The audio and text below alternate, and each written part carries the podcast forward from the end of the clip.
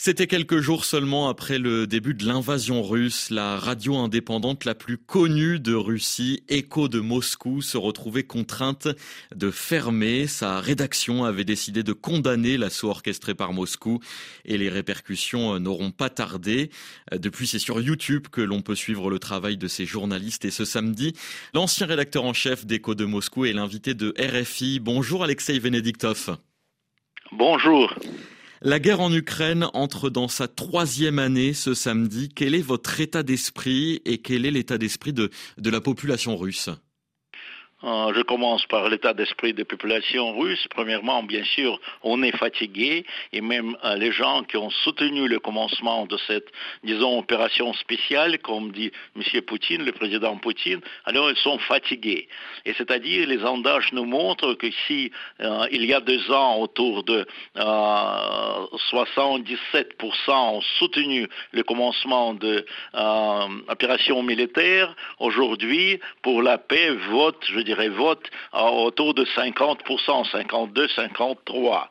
Mais il faut dire que euh, M. Poutine aussi déclare qu'il est maintenant pour la paix, c'est-à-dire ce chiffre euh, est un peu hypocrite.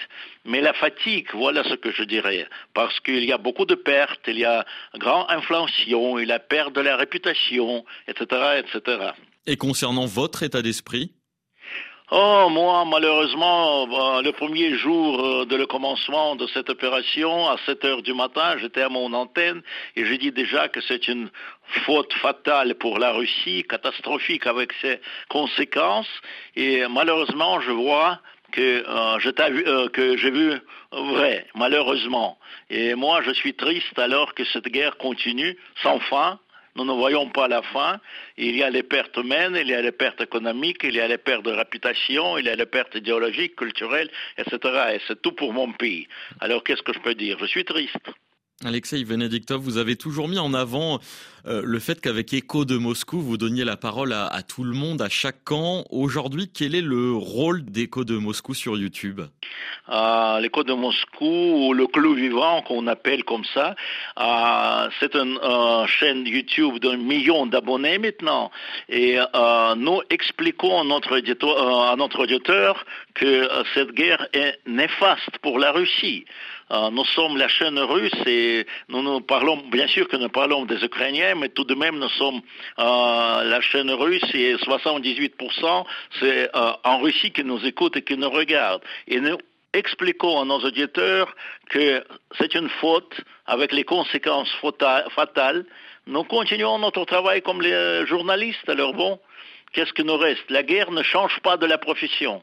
La profession reste telle, donner l'information et les opinions à notre auditeur. Nous continuons. Mais la répression euh, est, de plus en plus forte vis-à-vis des opposants. Vous pouvez tout de même continuer à combattre la propagande euh, du Kremlin, à enquêter nous continuons à travailler, mais il faut dire que je suis euh, été déclaré par le ministère de la Justice comme l'agent étranger maintenant, c'est-à-dire qu'il y a beaucoup de restrictions de ma vie en Russie et de ma famille. Alors bon, c'est un risque à prendre. Vous connaissez notre, euh, comment dire, notre métier a toujours euh, été très risqué. Mais autrefois, c'est les reporters ont venu au tel ou tel front en Syrie, en Géorgie, en Tchétchénie. Maintenant, la guerre est venue chez nous. Et nous, nous tout le monde, maintenant, sur notre chaîne, est comme reporter euh, du front militaire.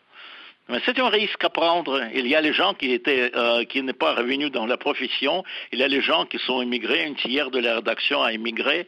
Euh, une tiers de la rédaction a quitté la profession et travaille dans des autres euh, coins de pays. Et un tiers reste avec moi. Ils ont pris le risque. Alors bon, c'est notre risque, les risques de métier. Et vous l'avez dit, vous êtes euh, qualifié d'agent de, l'étranger. Il y a un projet de loi, Alexei Venediktov, qui est à l'étude devant la Douma. Projet qui aurait pour but d'interdire à toute personne reconnue justement agent de l'étranger euh, de s'exprimer sur les réseaux sociaux. Est-ce que vous craignez de ne plus pouvoir parler? Est-ce que vous craignez euh, un, un nouveau tour de vis? Attendez, mais bien sûr que mes juristes étudient ces possibilités, mais je pense que je trouverai les moyens de parler avec mon auditeur, même avec ces lois. Ils peuvent interdire, même pour les agents étrangers, d'explorer les, les lois de Newton. Alors bon, que faire? Ne pas tomber? Alors cela fait euh, une semaine que l'opposant Alexei Navalny euh, est mort dans une prison russe. Selon vous, Vladimir Poutine est, responsable de sa disparition? Oh, Bien sûr, parce que première chose, si vous mourrez en prison, c'est-à-dire vous êtes euh, dans la dans la dans l'institut d'État et cet État est responsable. Deuxièmement, c'est Vladimir Poutine qui a mis euh, M. Navalny, euh, qui a isolé M. Navalny, on connaît très bien en Russie, que c'est là sa décision de mettre en prison. Troisièmement, on a vu que euh, la situation autour de M. Navalny, quand il était emprisonné pendant trois ans, allait de pire en pire. C'était la voie de l'enfer. Bien sûr, politiquement, et je dirais historiquement, c'est le président de la Russie qui est responsable. Oui, sans doute. Et on continue évidemment ces derniers jours de, beaucoup parler de euh, d'Alexei Navalny. Comment vous réagissez vous à ce chantage des autorités russes concernant les funérailles de, l'opposant? Euh, La mère d'Alexei Navalny accuse la Russie de vouloir enterrer secrètement son fils. Euh, premièrement, je ne trouve pas des mots, ou, plutôt je trouve des mots obscènes que je ne veux pas parler en radio sur ces choses-là parce que c'est le refus de donner le corps d'un fils à la mère pas l'opposition, pas à force politique, mais à sa mère. On a refusé aujourd'hui, encore une fois, euh, de rendre euh, le corps de son fils, qui est mouru dans le prison d'État, à sa mère. Première chose. Deuxième, c'est absolument euh, seulement les mots obscènes qui me viennent en mémoire. Deuxièmement, je comprends très bien que euh, le Kremlin peur que le tombeau d'Alexei Navalny, ce sera la place de, euh, pour que les gens viennent euh, chaque jour avec les fleurs. Beaucoup de mois, beaucoup des années, et ils ont peur de ça, ils peur stigmatiser cette opposition à l'intérieur de la Russie. Et on peut attendre qu'ils veulent en tirer Navalny dans une colonie en Arctique du Nord. Et justement, Alexei euh, euh, Venediktov, comment l'opposition aujourd'hui en Russie peut s'organiser maintenant qu'Alexei Navalny euh, est décédé? Ah, ah, regardez, moi je pense qu'il y a deux personnalités très en vue dans l'opposition.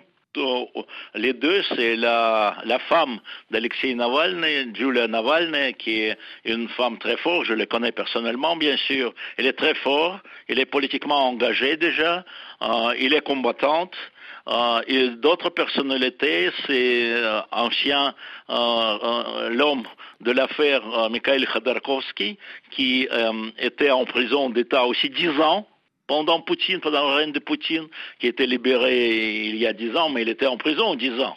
Et c'est-à-dire, s'ils s'unissent, s'ils peuvent parler un à l'autre, tous les autres peuvent venir autour d'eux. Merci beaucoup Alexei Venediktov d'avoir été l'invité de, de, RFI. Je rappelle que vous êtes l'ancien rédacteur en chef de la radio Écho de Moscou. Très bonne journée à vous. Et à vous.